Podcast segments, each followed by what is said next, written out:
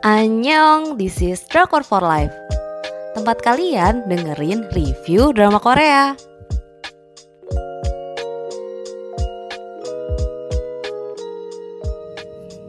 Review drama Korea The Witch Dinner. Makan malam serem untuk mewujudkan keinginan dengan stasiun penyelaran TV Ing tanggal penayangan 16 Juli sampai dengan 13 Agustus 2021 untuk jumlah episodenya 8 episode untuk ratingnya 3 dari 5. Jung Jin adalah seorang wanita yang ketiban sial berkali-kali. Dia dipecat dari pekerjaannya yang bahkan bukan karena kesalahannya. Dia diputusin pacarnya. Kemudian Jin bersama ibunya memulai usaha restoran, tapi malah ketipu kenalannya dan bangkrut. Kemudian Jo Hira mendatanginya dan membeli tempatnya. Hira adalah seorang penyihir dan dia membuka restoran di tempat itu. Dengan memakan hidangan yang dibuatnya, permintaan pelanggan akan terwujud alur ceritanya yang agak dark dengan tema fantasi ini hmm, bikin cerita jadi itu tentang cerita penyihir yang dikutuk gitu loh. Dia harus menjalankan kutukannya dan menjadi penyihir dengan cara mengabulkan permohonan dari setiap pelanggan yang makan di restorannya. Nggak masuk akal kan? Yang seru menurutku adalah cara orang membayar permintaannya dengan memberikan apa yang diminta penyihir meskipun bahkan bisa membahayakan Konflik yang disuguhkan adalah dari setiap pelanggan yang datang. Semua mirip jin sih. Hmm, udah muak muak gitu sama hidupnya, terus menemui jalan buntu dalam keadaannya. Tapi selain masalah dari para pelanggan, ternyata Jin dan Hira punya masalah sendiri yang rumit dan agak plot twist. Selanjutnya aku bakal bahas penokohannya. Yang pertama ada Lee Gileong diperankan oleh Che Jong Yop. Dia adalah seorang siswa SMA yang memutuskan untuk keluar dari sekolahnya. Awalnya dia adalah seorang atlet lari tapi dia cedera. Jadi dia harus kembali ke kelas dan menyelesaikan studinya melalui belajar. Ternyata bangku sekolah nggak cuma tentang belajar, dia nggak bisa menutup mata dari kasus bullying yang nggak pernah terungkap karena kekuasaan.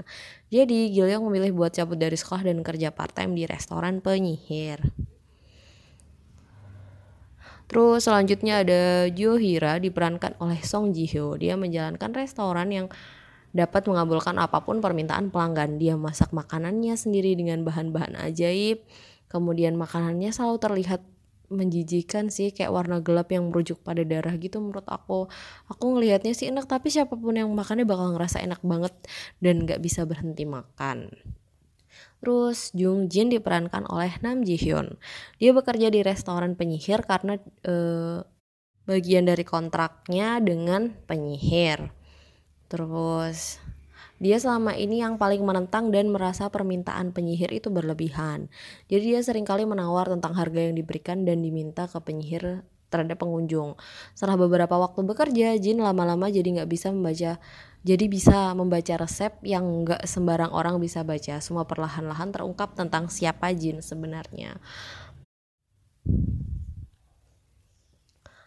Part yang paling seru dari semua penyelesaian kasus permohonan adalah nggak semua permohonan berakhir bahagia. Kenapa? Ya karena itu semua kan keinginan manusia. Jadi ingat kata-kata nggak semua yang kita pengen adalah yang terbaik buat kita. Bisa aja kita nggak di dapat karena ya emang bukan itu yang terbaik bagi kita. Jadi ada satu kasus hmm, dari Jin Sunmi, dia adalah seorang penyanyi opera, suaranya bagus banget. Dia punya pacar yang udah lama dipacari. Tiba-tiba minta putus sepihak, dia patah hati sepatah-patahnya dan membuat permohonan di restoran penyihir agar dia balikan sama pacarnya. Setelah permohonan dibuat, akhirnya pacarnya ngajak balikan.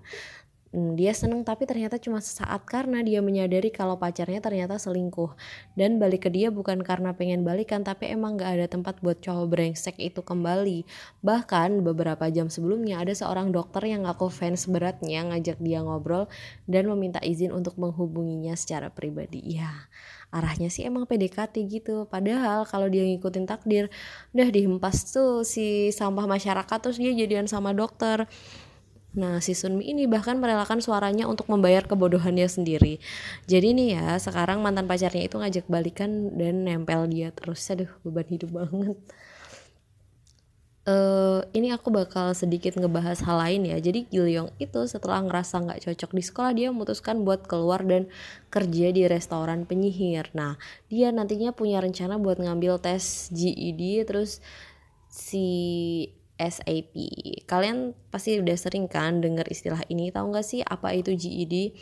Dia itu adalah kependekan dari General Educational Diploma. Ujian GED ini dilakukan untuk mendapatkan ijazah yang setara dengan sekolah menengah atau SMA lah ya di sini. Nah, GED ini terdapat empat ujian mencakup penalaran melalui seni dan bahasa, ilmu sosial, ilmu sains, dan penalaran matematika. Emang kalau versi Indonesianya tuh kayak kejar paket gitu loh kejar paket ABC gitu loh. Nah ini untuk di Korea Selatan GED ini banyak diambil oleh artis-artis yang punya jadwal padat nggak sempat sekolah. Tahu sendiri ya di drama tuh anak sekolahan tuh berangkat pagi pulang petang. Jadi ya ujian GED ini bukan dianggap sesuatu yang buruk justru ini buat uh, salah satu pilihan solutif termasuk buat Gileong hmm, entah seperti takdir tiap orang yang punya permintaan datang sendiri ke restoran ini tuh. Dan si penyihir udah kayak nerawang gitu bakal tahu ada yang datang. Kayaknya sih tiap malamnya cuman ada satu pelanggan. Tiap pelanggan menyampaikan keinginannya. Dan buat kontrak tidak tertulis dengan penyihir. Dia bisa makan dan mendapatkan keinginannya. Tapi dia harus membayar apa yang diinginkan penyihir meskipun itu paling berharga dari uh, bagi pelanggannya. Setelah deal, penyihir bakal masakin buat pelanggan. Ketika makan, pelanggan harus ngebayangin keinginannya. Kemudian mantra bekerja dan pelanggan mendapatkan keinginannya dan penyihir mengambil pembayarannya. Nah, drama ini menghasilkan banyak sekali cameo. Jadi para pelanggan di restoran penyihir kan silih berganti tuh. Nggak cuma satu artis aja, banyak artis. Jadi cameo yang di drama ini tuh juga banyak.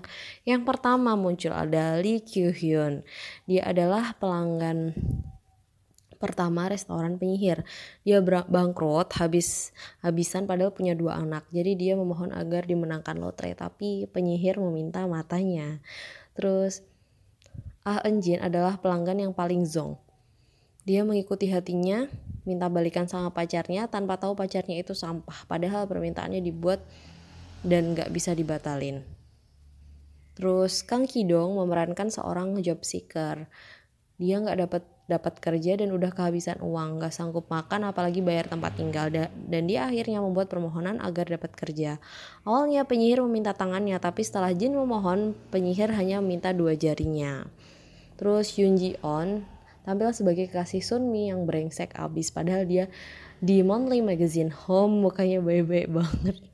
Terus Lee Ju Sil tampil sebagai pelanggan yang mohon agar anaknya dapat segera menikah, tapi penyihir menginginkan ingatannya sebagai bayarannya. Selanjutnya ada Im Won Hee sebagai anak yang merasa terpukul setelah ibunya menderita demensia dan kehilangan ingatannya. Dan terakhir ada Han Ji Eun datang sebagai pelanggan yang mohon agar dapat menyelesaikan novelnya. Setelah drama ini berakhir muncul isu The Witch Dinner Season 2. Mungkinkah itu Drama ini berakhir dengan restoran yang berpindah pengurus. Ya, jadinya Jin yang jadi penyihirnya dan dibantu sama Gil Yong. Aku ngerasa kok bakal ada season 2 ya waktu dulu tuh awal dia tayang lagi ongoing gitu dan ketika udah selesai. Bahkan tuh e, dari drama ini dulu tayang tuh banyak banget gosip pokoknya tentang season kedua. Tapi aku nyari-nyari artikel sekarang di tahun selanjutnya ini terkait ini justru pihak produksi belum mengonfirmasi untuk season kedua Padahal drama ini tuh sangat berakhir dengan open ending. Meskipun emang fantasi banget ya, tapi drama ini menurut aku punya moral value sih tentang konsep nggak semua yang kita inginkan adalah keputusan terbaik buat kita gitu. Jadi beneran apa yang dikabulkan penyihir itu kerennya adalah punya alur masa depan yang nggak selalu mulus apalagi di kasus Sunmi ya jadi buat kalian yang pengen banget akan sesuatu tapi nggak kesampaian sabar dulu mungkin itu emang bukan yang terbaik jadi itu tadi review drama Korea The Witch Dinner terima kasih sudah mendengarkan